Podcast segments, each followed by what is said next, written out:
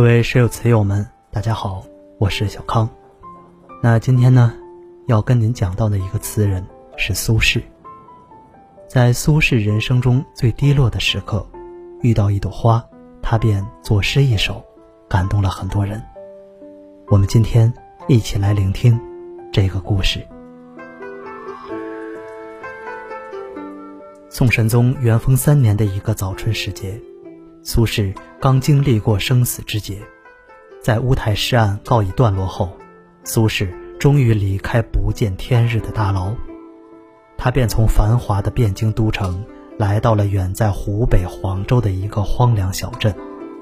在黄州，苏轼担任的是团练副使，但没有签署任何公文的权利，而且不得离开黄州，其实就是被软禁了。在去黄州的路上，行至麻城境内关山，苏轼一行人来到了春风岭，一座古寺出现在眼前。山谷里寺宇参差错落，宝塔巍然耸立，松竹小径迂回伸展，满山的松柏和簇簇傲寒绽放的红梅。初春乍寒时节，苏轼看到此景，联想到数个月前身陷囹圄的绝望。既伤感，又有一丝欣慰和希望，有感而作，留下两首七言绝句《梅花二首》。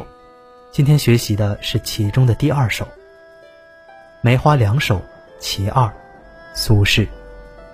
何人把酒慰身忧？开自无聊，落更愁。幸有清溪三百曲，不辞相送。到黄州，生于偏僻之地、幽谷之中的梅，草瘠间的荒寂环境一如既往的开放。此时与被贬之人伴随飞雪渡关山，人与花相连相惜。尽管有“何人把酒为身忧，开自无聊落更愁”，孤寂落寞的感叹。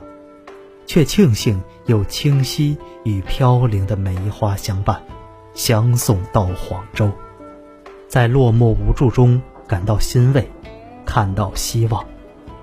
字里行间，苏轼仿佛并不悲观。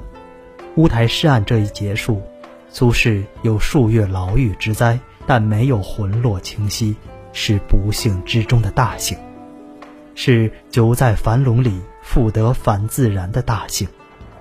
此时不惑之年的苏轼终于通达了，清醒了。他在长叹一声之后，无奈而且又无不希冀地敞开胸襟，向新的人生道路迈去。其实以梅自喻或喻人，不只是林波、姜夔这样的隐士，还有很多铮铮铁骨、慨以当康的文人。李商隐、刘禹锡都不是隐士。他们或为命运憔悴，或为抱负伤怀，写梅花，不一定真的爱梅，而是以梅花自喻。苏轼是否算得上隐士，很难说得清。他意志坚强，心胸广阔，而又潇洒风逸，高洁不群。他用“大江东去”一句洗尽了宋词的萎靡，还留下了“千里共婵娟”的婉约。又有着一蓑烟雨任平生的旷达。苏轼一生中写了六十多首梅花诗词，可见东坡爱梅应该是真爱，并且不是一时之幸，而是伴随一生。黄州的四年生活，在苏轼人生中占有重要地位。他从一个性情洒脱的达人，变成了拣尽寒枝不肯栖的幽人。苏东坡这个名号就是在黄州这片土地上这里起的。苏轼在黄州没有任何权利，活动范围还受朝廷管家约束，需要自己种地吃饭，没有工资，没有侍从，但他却并没有因此沉沦。当时黄州城东郊有块坡地，苏轼就在这里种菜农耕，因为苏轼的偶像白居易。曾经种花于东坡，所以苏轼就给自己起名号为东坡居士。苏东坡自起叫响古今，东坡肉也是在这里研制出来。在黄州，苏轼留下无数经典诗词，其中最具代表性的词作《念奴娇·赤壁怀古》，被誉为古今绝唱。虽仕途黯淡，但无公务缠身，也是人生的一种莫大的幸福。在黄州，他开始做一个万事无挂于心的重人，开辟菜园，名为东坡，自筑茅庐，题为雪堂，时常寓居临高亭，夜听江声四起。在生活里，也是亲自下厨制作美食。此时的苏东坡完全是农夫生活，但他的人生宽度却如长江出三峡一般扩展开来了。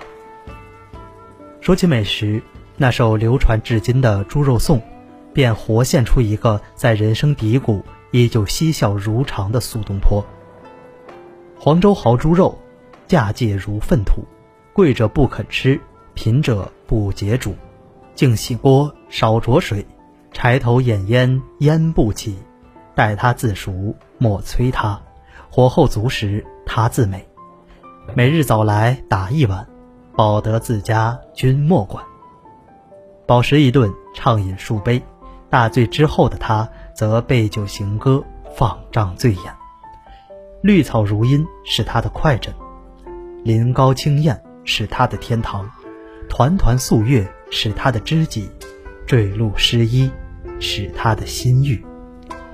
酒醒了，便决然而起，当着明月星稀，唱一首。归去来兮辞的歌。归去来兮，田园将芜胡不归？既自以心为形役，惜惆怅而独悲。悟以往之不见，知来者之可追。识迷途其未远，觉今是而昨非。舟遥遥以轻扬，风飘飘而吹衣。问征夫以前路。恨晨光之熹微。类似这样的姓氏，不过偶然为之。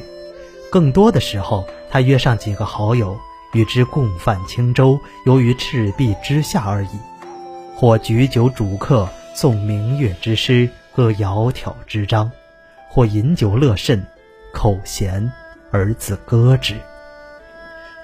在黄州四年多的时日里。苏轼可谓是历尽了人生亿万种欢愉之事，离开了黄州的苏轼再也写不出黄州的诗，做不出黄州的文，酿不了黄州的酒。离开黄州时的苏东坡已经年近知命，走出大半生涯，归来仍是少年。有人说苏轼点亮了一个暗淡的黄州，也有说。黄州成就了一个世间少有的苏东坡，没有黄州，便没有苏东坡。感谢您的收听，我是小康，下期诗词，我们再见。